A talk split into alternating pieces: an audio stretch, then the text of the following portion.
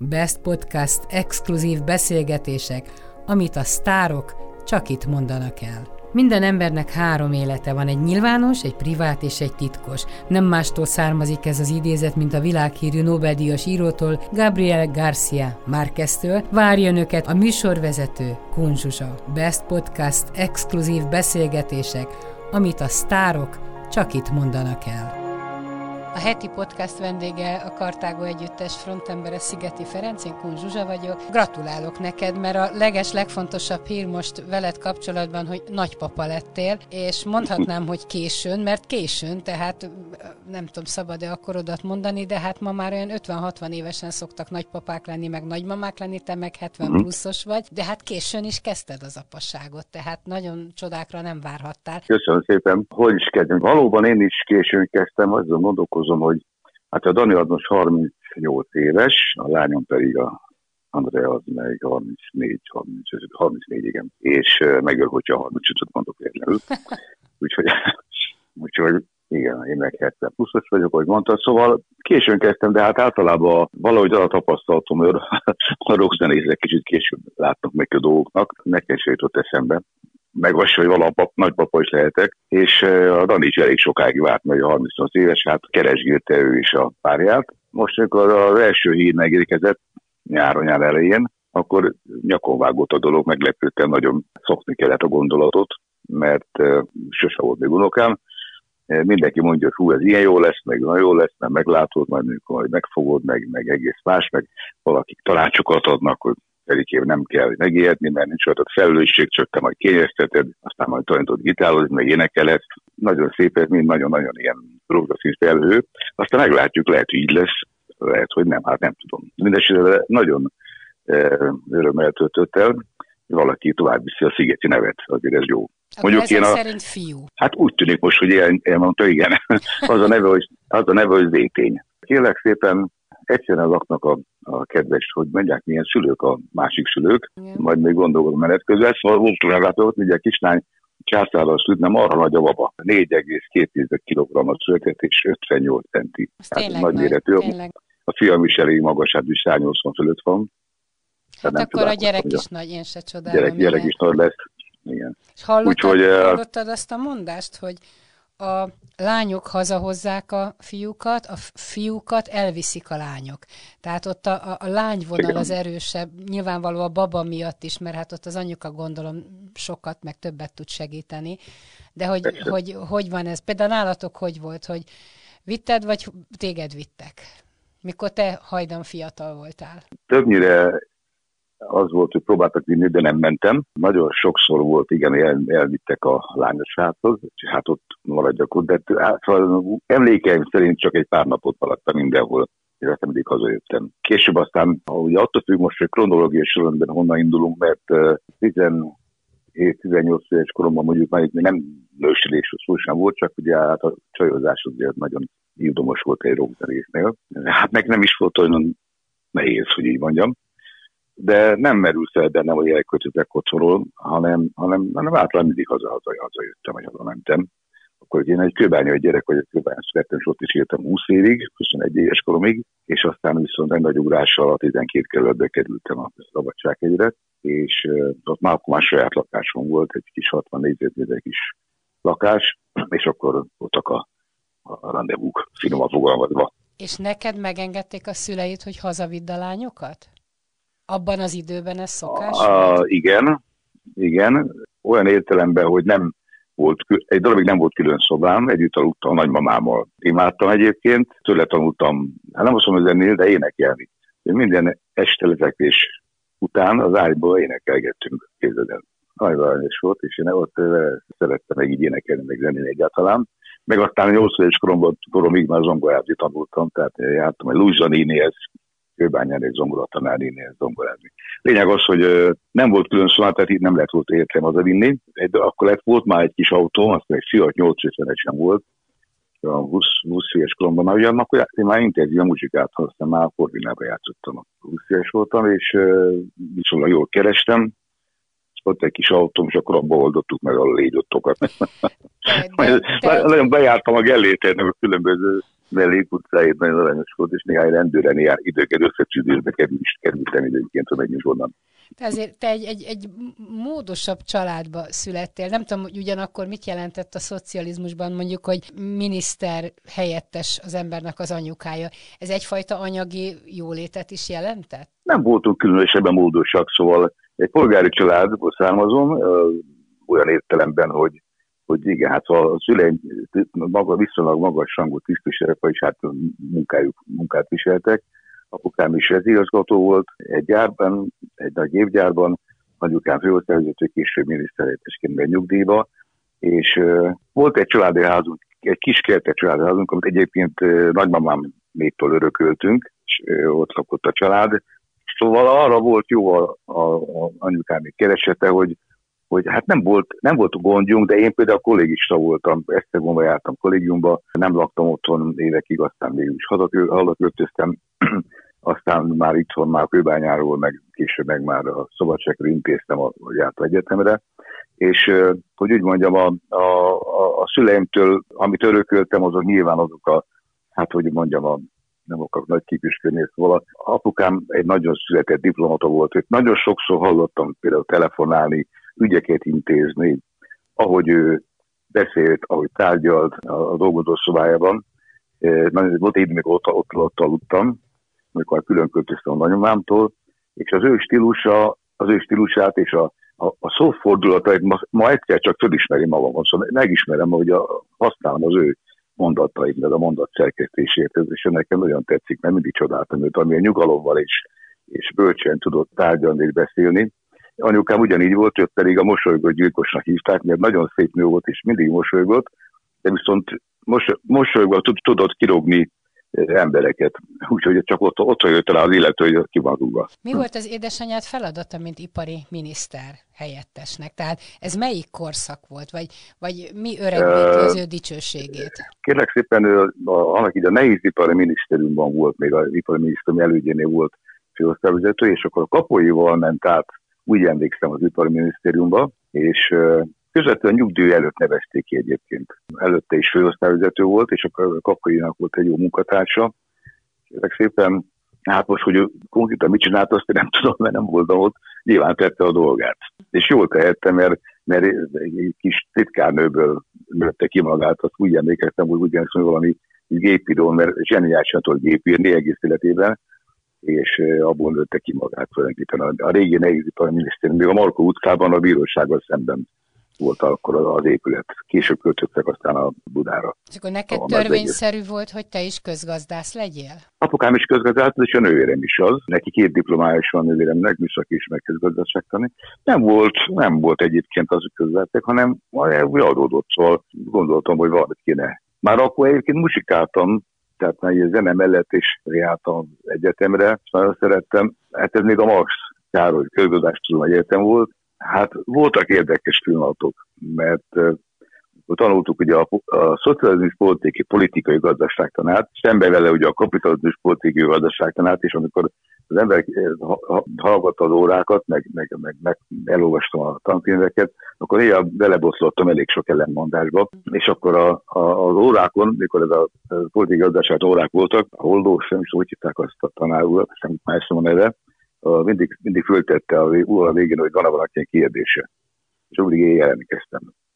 Akkor... Kötekedtél? Valamit nem értesz? Igen, igen, és akkor tanár úr, vagy nem tudom, igen, tanár úr, nem értem, hogy, hogy van egyébként a kijelentés, ami úgy van kijelentve, valami azért működik, mert így működik. Szóval ilyen kellemetlen kérdések voltak, és akkor már a gyerekek mindig, mindig várták, hogy mikor kérdez a Szigeti minden héten, amikor a volt, és akkor nagyon tetszett nekik. A végén aztán ezt beívott magához a tanár úr, és akkor aztán figyelj ide, üljön le. Kössünk egy megállapodást.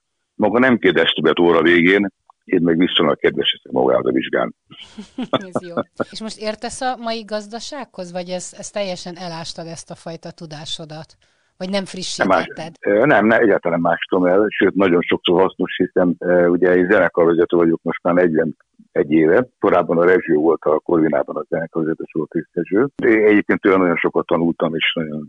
Amikor elváltunk, akkor tíz évig nem beszéltünk, mert haragudtam rá a zenekar, hát nem is a felosztása miatt. A Korvinában pedig ugye én kezdtem intézni a zenekar dolgait, és Ugye azt szoktam mondani, hogy különösen a 70-es, 80-as években egy zenekarvezetőnek, hogy úgy mondjam, ilyen diverzásnak kellett lennie. Tehát mindenhez kellett érteni. A szószoros értelemben mondom, tehát a, ha, hogy én vezettem, például én vittem a zenekart a Zsigulimmal a fellépésekre, és volt olyan évünk a Kartágóval, hogy, hogy 300-310 bulik volt egy évben. És rengeteg kilométert vezettem, és uh, itt olyan, ha éppen defektet kaptunk, akkor nekem kellett kicserélni természetesen a, a gumit, vagy a kereket, és a végén már volt olyan, hogy a srácok nézték az órát, hogy hány perc alatt cserélem ki, és három perc, két, 20 másodperc volt a rekord a, a, defektet gumicserénél. Ezen kívül én szerveztem a zenekart, tehát beültem az autóba szabadnapokon, ha volt olyan, elindultam ilyen szervező körútra az országba, kijelöltem magamnak mondjuk két, két megyét, és azon belül a kisebb falvakat, városokat, ahol volt kultúrát, oda bekopogtam. És mondtam, hogy jó napot kívánok, Szigeti Ferenc, a Kártágóból, ha gondolja, akkor tudnánk egy jó koncertet adni, vagy ismerték a zenekart, vagy engem, vagy nem, mindegy, de ez a lényeg az, hogy egy két napos túr után meg volt szervezve két hónapunk. Ügyesen hát, csináltad, igen. Egy, tehát... Igen, egy, egy taksa, paksamért a szerződésre tértem haza, akkor nem volt még e-mail, meg fax, hanem még talán telex volt már, de hát azt mindenki nem használtunk, úgyhogy kézzel, lábbal szerveztem, aláíra, aláíra pecsételve, jöttem haza a szerződésekkel. Azon kívül, ugye már akkor is, most már sokkal bonyolultabb szerződések vannak, akkor nekem meg kell tanulnom ugye a kifizetéseket, a számlázásokat, most már díjbekérővel, most már ugye navos különböző, hogy mondjam csak a közgazdaságtannak ezt a részét jól tudtam hasznosítani, hiszen el tudtam menni, tudtak tárgyalni pénzről, tervekről, számításokkal. Szóval ez, ez, ez a része a kérdésedre, az a válaszom. Ha most lépünk egy nagyot, akkor mit jósolsz mondjuk Magyarországnak vagy Európának? Tehát, hogy ez a járvány mennyire roppantja meg a gazdaságot, ha egy picit értesz hozzá? Eléggé. Szerintem igen. Ahogy látom és hogy érzékelem magam körül, borzalmasan sok a, a munkanélküli, aki nem látja jelenleg, hogy hogyan fog ebből kilábalni, és ideértve a mi szakmánkat is, tehát a zenész szakma is teljesen padlón van. Az egész világot megrengeti, nyilván nem csak nálunk van ilyen, mindenhol, minden más országban a járvány nagyon kiúzta az emberek lábalat alatt. Pénzügyi szempontból én nem akarok bele, belemenni különböző százalékos pontokba, amiket a bankelnök szokott mondani. Én szerintem egy három, két-három év, amíg, amíg visszatér a rendes kerékpár gazdaság, én ennyi, jósolok. A zenekar tagjait is kicsit megroppantotta? Tehát arra gondolok, hogy tudom, hogy például Tamásnak voltak anyagi gondjai korábban, tehát akinek most nem volt tartaléka, az elég nehéz helyzetbe került. Tehát hogy vagytok a zenekarban ezzel? Mindenki nehéz helyzetben van, a zenekar is, és a, a többiek, a technikusaink is. Talán még a technikusnak furcsa módon könnyen, mert ők jobban el tudnak helyezkedni műszaki végzettségileg, tehát az egyik srác elment egy színházhoz dolgozni, a színházhoz, a másik srác most éppen robot fűnyírókat javít kínjában, de hogy pénzt keressen. Szóval ők igen, a, a zenészeknél ugye nehezebb helyzet, mert ugye vagy elmegy, mint jó néhány ilyen látszat, áru rakodónak, vagy kioldónak, vagy ennek annak vannak, hogy mégis valamit csináljon, nyilván szükség a pénzre. Itt ugye szokták a szemünkre vetni, hogy, hogy hát, na, hát miért nem tartalékoltak a zenészek, miért nem gondolkodnak előre. Hát ki számított erre? Hát pontosan. Hát ki számított erre, hogy ilyen, ilyen lett. Téged meg egy picit megjettél, mert itt a zenész barátaid, kollégáid egymás után mentek el decemberben. Balázs Fercó, Benkő Laci is sorolhatnám, Bergendi Pista, hogy, hogy ez a te korosztályod. Ilyenkor az Igen. ember gondol magára, hogy Uramisten, én vagyok a következő? Nem, én nem gondolok, hogy én vagyok a következő. Optimista vagyok, bízom azt magamból szeretem. Persze ez, erről, erről nagyon nehéz így beszélni, mert persze mindenki úgy gondolja, hogy velem nem történt meg. De hát megtörtént. Én azt gondolom, hogy a halálról már nem fogok tudni. Nyilván az embert úgy érinti, úgy ér, hogy valószínűleg váratlanul, vagy nagyon gyorsan, vagy lassan, de végül is akkor is egy pillanatban megtörténik, és akkor már nincs miről gondolkodni, mert nem tud semmit, tehát sötétség is vége. Azt, hogy elmentek a kollégák, a szörnyen rosszul érintett, nagyon, nagyon sokat szerettem, meg barátaim voltak, kollégák méltatlanul is néha, szóval indokolatlan personális mérges volt már, hogy miért kellett neki elmennie még három teljesen fölösleges fellépésre maszk nélkül. Az ő betegségével, szóval elébe ment, hogy így mondjam. Tudod, ez jutott eszembe, hogy, hogy ti ezt a maszkos korszakot már megéltétek egyszer, amikor Gidófalvi beteg volt, és elmentetek Igen. valamilyen fesztiválra, és úgy döntöttetek talán Pálinka fesztiválra, nem, nem emlékszem Igen. pontosan, de hogy mindenki maszkot vett akkor, amikor ez még nem volt jellemző, mert ő pont egy transplantáción volt túl. Hogy ez nem annyira Igen. idegen nektek ez a, ez a korszak most. Hát igen, igen, szóval ő akkor nagyon csúnya betegségem volt túl, hála Istennek a fogom, hogy jól van, és ez sose fog elmúlni, de lehet vele élni. Gondosan kezelik, és akkor bármeddig elég élhetnék, de akkor nagyon meg voltunk ijedve. És akkor ugye az immunrendszere a vékatenek alá került, és kötelező volt neki a maszk. És akkor szolidaritásból elmentem, és vettem gyógyszertábla a maszkokat, és akkor mi is fölmaszkoztuk magunkat, autóban is úgy ültünk. Aztán most elő, előkerült ez a kép, tehát akkor csináltam itt nálam a házban, próbálunk, hogy beálltunk mind az öten maszkba, és ez három éve ezelőtt volt igazából, vagy talán most már négy, négy éve volt, igen. Kicsit megelőztük a korunkat, mondhatnám így. Attilát nagyon féltem most is, mert ő nagyon veszélyeztetett. A Tomi, hál' Isten, jól van, ő sportos, jól is viseli, jó van, Zoli is abszolút jól hát ő egy országos elismert numerológus, ugye, Úgyhogy, És te is egészséges vagy, nem? Egész, én hála Isten is egészséges, lekopogom. Mondjuk vérnyomás problémák néha küzdködöm. Van úgy, hogy szednem kell gyógyszert, mit tudom én, három hónapig, aztán most például, meg most meg nem szedek, a némi alacsony. De most nem megyek el orvoshoz, nem szednék korábban, mert vagy bármi vizsgálatot, hogy Úgyhogy figyelem magam, aztán próbálok vitaminokat szedni. Itthon van egy kis berendezett konditermem, hát az most idézőjelre konditerem. Én ugye jártam, te tudod, hogy 20 éve járok rendesen tornázni edzéssel konditerembe, de most, mikor nem, lehet, nem lehetett, elkezdett, elkezdett tavasszal, ha jött az első hullám, akkor bezártak már termek, és akkor azon gondolkoztam, most, most mit csináljak, mert nagyon sokáig futkos az utcában, utcákon nem szeretek, és szerencsére itt volt már egy nagyon régi használtan kéli futópadom, az nem lábhajtányosan elektromos volt, szóval nagyon régi, azt kicsit rendbehoztam, úgyhogy az most itt jól működik, volt egy régi szobabiciklim, azt is kellett olajozni, széttettem, megszereltem, nem volt rajta égszí, akkor vettem hozzá az égszíjat, az is működik. Akkor van egy, egy rozsdás fekvenyomópodom is volt, szóval szépen összeraktam a dolgot. Na látod, volt dolgod. Volt dolgom, összeraktam a pincébe, fölhoztam, fölcipeltem, akkor lepucolgattam, megolajoztam mindent, és akkor egy-két súlyzót még kellett vennem hozzá, úgyhogy itthon két naponta hétvégén a pénteken, ahogy jártam annak itt én a terembe, ugyanúgy itt is egy jó egy órát, másfél órát itt tornázgatok. Hát és az nagyon jó utolsó esik. félmeztelen képedet, amit valahonnan posztoltál egy nyaralásról, amit láttam, ott iszonyatosan jól néztél ki. Tehát bármelyik ja, 40 éves felveheti veled a versenyt kondícióban, hogy milyen jó erőben vagy, tehát ér, érdemes, érdemes. És enni sem szabad, mert azért az ember a Covid alatt, bezártság alatt hajlam, mondja csak máskor? Máskor is hívott. Ilyen szépeket mondasz. Ez tényleg így van egyébként, de, de visszafogod magad az evéssel is, hogy itt a, a bezártságban igen. ne túl magad? Igen, igen. Én, én az első hullámmal tavasszal lefogytam például. Sokak ellentétben, akik ugye esznek isznak otthon, semmi tevésbe egy pótcselekvés, ezt is megértem. Én megtanultam a 20 év alatt a kondicionálás, a konditerem éveim alatt, hogy azt a fajta étkezési módot, ami ehhez dukásszal, ami ehhez jár. Tehát nem szívesen kezdek el csőkös, csőkös pacat, vagy itt a szalonnás zsíros enni, amiket egyébként szeretek, és néha meg is engedheti az ember magának, tehát nincs megtiltva különben.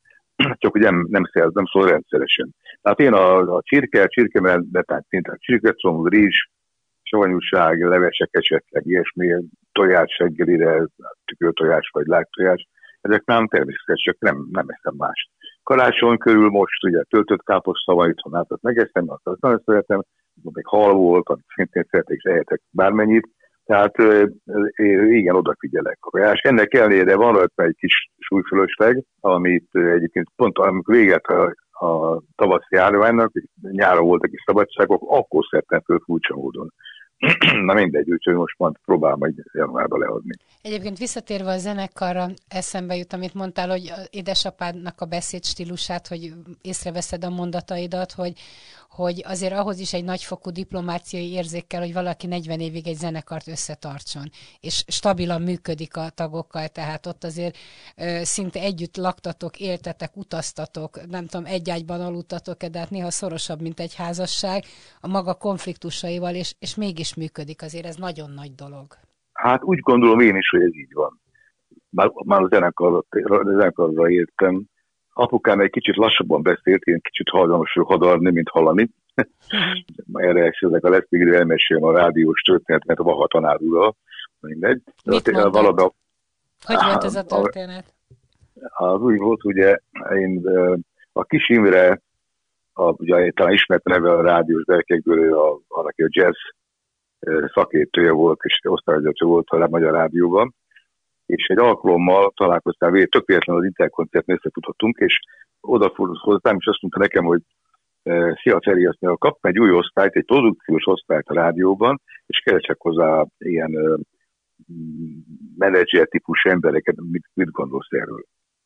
És akkor mondtam, hogy érdekes, mit kell csinálni. És mondta, hogy gyere be hozzám kedden, és leül megbeszéljük. Bementem hozzá a rádióba, és aztán fölvettek, a, és így, így lettem a Magyar Rádióban, ilyen szerkesztő, zenei rendező, először csak fél státuszban, később aztán egész státuszban, és elkezdtem dolgozni, és egy pár hónap, egy-két hónap múlva azt mondták a kismerő, hogy te Feri, találj ki valami műsort, valami jót, ami úgy illik hozzád.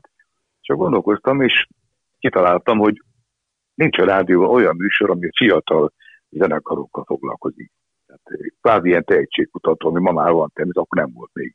És kitaláltam a Rock gyermekei című műsort, ami fiatal zenekarokkal foglalkozott, bemutattam a felvételeket, sőt, csináltam is nekik felvételeket a 8 stúdióban, mint rendező, meg szerkesztő, és ez szép elindult a műsor, és nem is tudom hány év, tizenvalány évig ment a rádió, lett egy tábor, Tokajban, a rockgyermek tábor, legendás tábor, ma nincs a zenész, aktív zenész Magyarországon, ne fordultam meg legalább egyszer, hogy kétszer Tokajban, és visszatérve, ugye ment a műsor, és én voltam a műsorvezető. És egy csak mellékesen mondom, sok, sok neves riporter került ki a kezem alól, így például Róna Egon, nálam kérdett a Magyar Rádióval, benne vagyok a könyvében is, megemlít engem, és írtam is hozzá egy, egy pár sort a könyvéhez, egy másfél oldalt. Aztán a Geszti Peti is nálam kezdett riporterkedni a rock gyermekében, úgyhogy hát egy legendás műsor, és egyszer csak behivatott a Erkel Tibor főosztályvezető, hogy Feri azt mondja, hogy megtámadtak téged a bizonyos kollégák, mindegy, hogy kik, hogy te hogy beszélhetsz a rádióba, egyrészt nem hadalsz, másrészt nincs mikrofon engedélyed. Hát mondom, hát igen, hát nincs. Tehát figyelj, nem akarok ettől műsortól elvenni, de beiratlak a, a Laha Imre tanárhoz beszédtechnikai tanfolyamra, is igen, és akkor be is, be is iratkoztam, elmentem, és egy évet jártam hozzá, én imádtam, nagyon, nagyon, jó tanár volt, türelmes volt, teljesen reménytelenek tűntem annak ellenére. És akkor a második év folyam elején beivatott magához az első óra után, és a következőt mondta. Ezt aztán talán magázottunk, hogy nézze, nézze Szigeti úr, én úgy gondolom, hogy magából már sosem lehet Ferenc. Hát azt el kell mondjam, hogy a Bőzsöny Ferenc volt ugye a legendás magyar bemondó, gyönyörű, mélyhangú, istenien szépen beszélő uh, rádió bemondó. Uh, hát azt, hogy magából ön Bőzsöny Ferenc. De uh, ez már nem fog változni, de nézze, én aláírom magának a mikrofon engedélyt. Egyre kérem, amikor beül a mikrofon mögé, akkor legyen kedves, figyeljen oda, artikuláljon, nyissa ki a száját, egy csukott száján próbáljon beszélni, mert nem fog menni, és ne hadaljon. Ha ezt megfogadja, akkor most itt aláírom a mikrofon engedélyét. Mondtam, hogy igen, tanár úr, igyekezni fogok, és aláírtam, na hát illet mik mikrofon engedély. De nem tudod igen. tartani, de egyébként azt mondják, hát hogy nem. a hadarás az nem beszédtechnikai dolog, hanem agyi dolog. Igen. Igen, mindig előbbre vagyok, mint amit ki tudok mondani, és engem marhára zavar és mire kimondod, hogy elfelejtem. most, most már így vagyok vele, hogy nagyon kell figyelni, hogy nehogy elfelejts semmit. Nem, előbb akartam mondani. Visszakanyodva a kérdésedre, ami a, ez volt, hát hogy a zenekar igen, hogy hogy, hogy lehet összetartani a, a bandát 41 éve, szóval azért... És hogy lehet? Ez, nem, ez nagyon sok kompromisszum, nagyon sok valóban diplomáciai érzékelés, nagyon sok finom, apró kis trükkel. Egyrészt én fontosnak tartom, hogy szeret, nagyon szeretem a srácokat. És úgy, úgy gondolom, úgy látom, hogy nagyon jó barátságban is vagyunk. Szóval mi egy a nagyon, a, tényleg olyan kis családias baráti társaság. Most is például egész járvány alatt minden héten, egyszer kedden, most, most a keddenként, ma este is lesz, minden kedden fölhívok mindenkit a zenekarból, van mikor ilyen, ilyen konferencia üzemmódban, van mikor egyesek kihangosítva, és akkor beszélgetünk. Rögcsélünk, óráki, mi újság, mi történt a héten, megdomáljuk, elmondom, mik a tervek, mit szeretnék csinálni, uh, hol voltam, kivel beszéltem, mire kértek fel minket, hol leszünk, stb. stb. És akkor és domálunk. És attól függetlenül, hogy éppen nincsen semmi.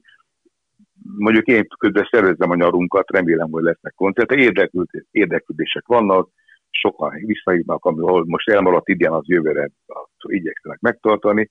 Kérdés az, hogy lesz-e, lehet-e, vagy ezt most még nem tudjuk. Hát Ilyen igen, kérdőjeles. Nagy kérdés, igen. Igen, nagy kérdés, igen. Tehát a zenekarban kell egy, nyilván kell egy zenekarvezető, de kellnek azok a tagok is, akik ezek a tagok.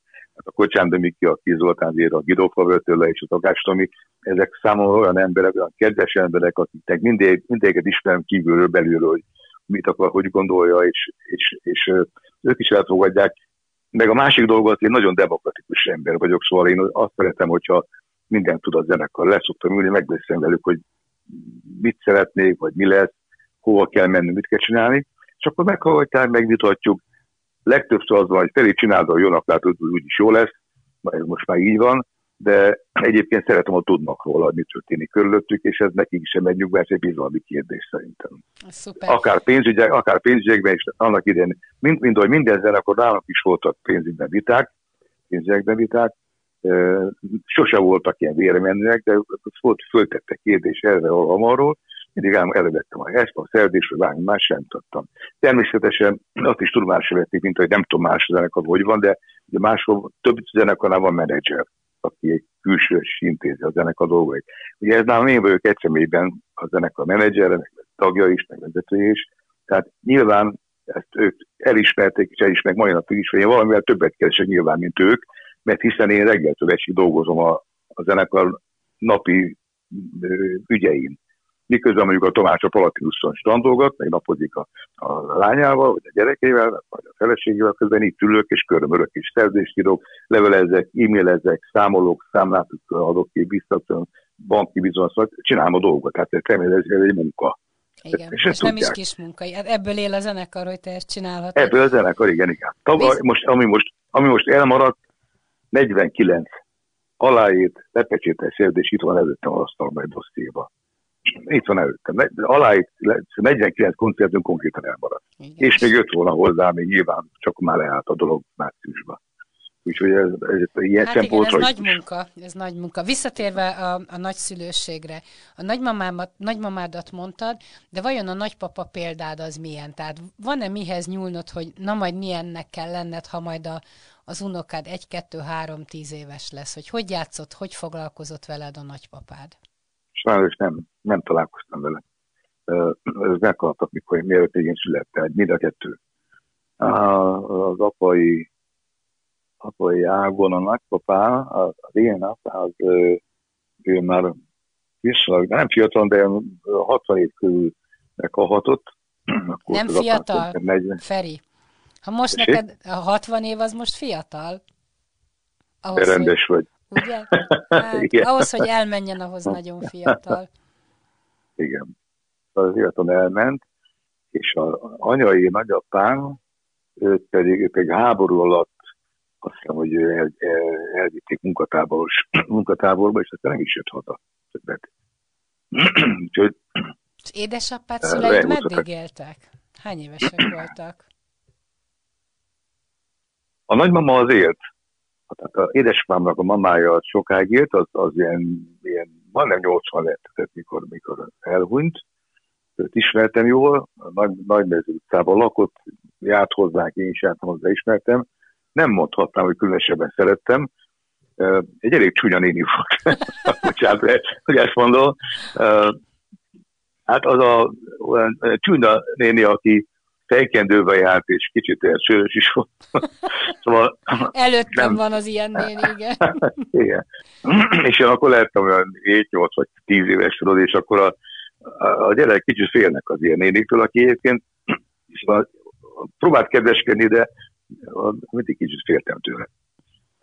És a, akivel a, együtt laktatok, azt gondolom, azt, aki énekes nagymama, ő... ő... Édesem, igen, ő, ő, ő, nagyon szerettem, ő velünk lakott, ő anyukának volt a mamája, nagyon szégyen magam, de nagyon sokszor megbántottam, meg nagyon rossz, nagyon rossz gyerek voltam akkoriban, berekedtem utcán, hát ugye egy kőbányai srác voltam, ez meg itt nem volt igaz a kőbányai élet, a fiataloknál, hogy ilyen galerik voltak, ugye akkoriban, és mindenki tartott valakihez. Én a tisztus előteletben laktam, ilyen Csárjázban volt lakótéleti gyerekek a bongástelep, és akkor átjártunk bunyózni, meg engem egyszer meg is késeltek, majd napig viselem a tenyeremmel a kés nyomát, mert egyébként majdnem halvasultak, csak a tenyeremben kivédtem, és ugye a átfurodott Isten szerencsém volt, mert pont a bal kezem, ami a gitáros kézvijáták, ugye avval játszom a bal kezemmel, és úgy, úgy, úgy forrodott bele a kés, nem keresztbe, hanem hosszába, tehát két in között,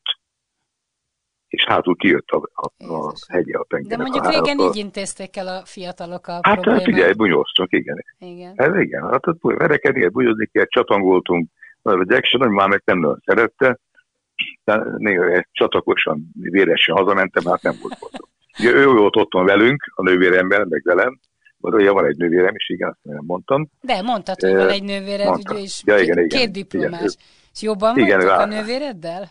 Abszolút, igen, igen. Nem járunk ki össze nap, mint nap, de telefonon, ünnepnapokon van, összejövünk karácsonyunk, vagy hát most nem jöttünk össze, de mindig valahol valamelyikünknél összejövünk. Neki is szép nagy családja van már, úgyhogy igen, jobban vagyunk tele. Azért te hálás uh, lehetsz a sorsnak, mert, mert nagyon szerencsés életed van. Egészséges vagy, hosszú életű vagy, szép családod van. Tehát tulajdonképpen hát, minden, hogy... minden megadatott neked a, a boldogság. Van nekünk egy, van nekünk a zenekar, vagy házi numerológusunk az író. Igen. Uh, én, én meg egy alapvetően született szkeptikus vagyok. Tehát én egyáltalán hiszek ezekben a számmisztikában, meg, meg ez, számomra ez egy vicc mindegy, nem, nem sose bántom meg a, a zérót, nem bántom, mert elismerem, hogy ő nagyon megtanulta, nagyon tudja, könyve van, előadást tart el, stb. stb. Az meg az én dolgom, hogy én meg egyáltalán nem. Ezt, én ezt komolytanak tartom. A számok szerint a, a számok azok nem misztikák. A számokat az emberek találták ki. Az Oli azt is mondja, hogy a számok már voltak, mikor az ember nem volt már. Mondom, az Oli nem volt. De az emberi agy szüleménye a szám a számok, hogy egytől háromig, meg négy, meg öt, meg tíz, hát ilyen nincs, ez nem a, a holdról jött, vagy a fákon nőtt ki a szám. Ez az embernek a szüleménye, tehát abból kitalálni sorsokat, ilyeneket, meg hogy mi lesz, hogy lesz, milyen volt, mindegy. Na, a lényeg, amit akartam mondani, hogy ő, ő, én sose kértem tőle, hogy róla mondja valamit, ennek erre persze csinált rólam egy elemzést, és néha, ott most napokban beszélgetünk erről, azt mondta, hogy ő is ezt mondta, hogy te Feri, te szerencsés vagy, borzalmas szerencsések a számaid, mert április 15-én születtél, ami egyszerűen a szenzációs, meg a többi, mit mondott meg egy pár dolgot, és meg hogy Ferencnek hívnak, meg hogy Szigeti Ferencnek hívnak. Én mondtam neki, szerinted, hogyha én most Szigeti Béla lennék, akkor nem tartanák ott, ott ahol most tartok? Azt mondta, nem. Igen, mert hogy a, a betűknek is van számértékük, azt tudom, igen. Igen. Igen. igen. Na most hát ez ének, mert a Mache, tud a német mondja, tud mit jelent a Mache? Nem. Szóval a Mache, a Mache csinált, az igen, németül. Igen, igen. Tehát az, az, az, az, úgy, a német az úgy használja, hogy a Mache az mesterséges. Tehát nem természetesen megcsinált valami. Aha, aha. Hát én nekem az, hogy a nevek betűk számokat is jelentenek, hát ezt ügyesen megcsinálták, találták, és ilyen alapszik egy ilyen, mondhatni, tudomány, vagy nem tudom mi, és akkor ebből valaki jól megél, valaki elhiszi, és nem baj, tehát én nekem semmi baj ezzel, mindenki azt hisz, amit akar.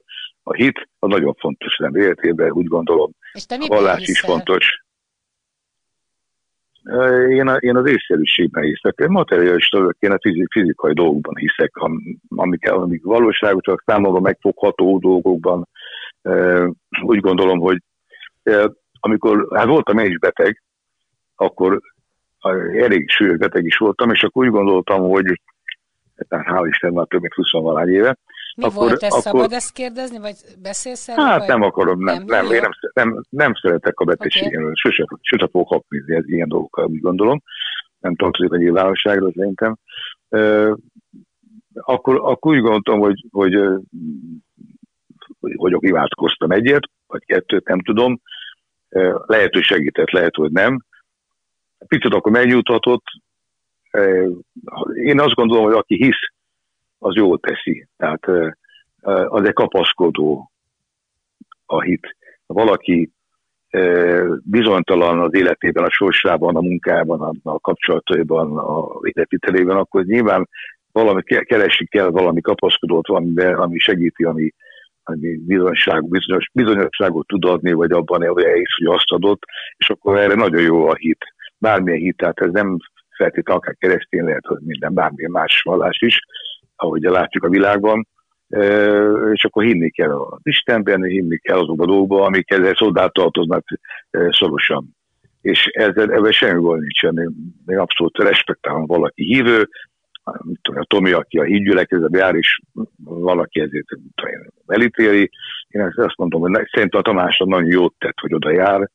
Az előző életéhez képes 180 fogot fordult az élete, a felfogással rendbe tette magát, szóval csomó mindenben pozitív lett neki a, a, a, az ő belépett oda.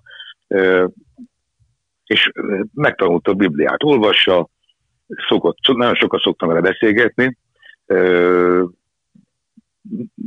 tényleg néha kívülről fúj dolgokat, kicsit néha somás, tehát egy mai, például egy mai, mondjuk egy, hogy mondjam, konfliktus, mai konfliktussal hajlamos ráhúzni bibliai idézeteket, történeteket, mit tudom, anekdótákat, nem tudom, még ami olvassa a könyvből, és akkor azt mondják, hogy Tomikám, ezek sok ezer éve történtek, ezt is valaki írta, ez most egy másik helyzet.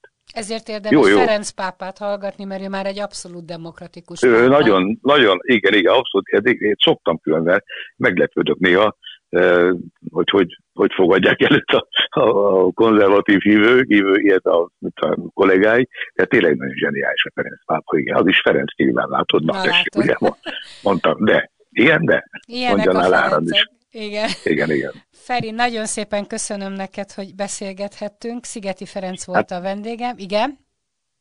Na, én köszönöm szépen. Azt hittem, hogy akartál még valamit mondani, amit... Nem, nem, hát ha, ha kell nem kérdezve, akkor nem mondok semmit. Nagyon köszönöm, és kívánom, hogy minél hamarabb visszatérjen az élet, és legyenek kartágó koncertek. Puszilak, hát. és gratulálok, hogy nagypapa lettél. Best Podcast exkluzív beszélgetések, amit a sztárok csak itt mondanak el. Minden embernek három élete van, egy nyilvános, egy privát és egy titkos. Nem mástól származik ez az idézet, mint a világhírű Nobel-díjas írótól, Gabriel Garcia Márqueztől. Várja önöket a műsorvezető Kunzsusa. Best Podcast exkluzív beszélgetések, amit a sztárok csak itt mondanak el.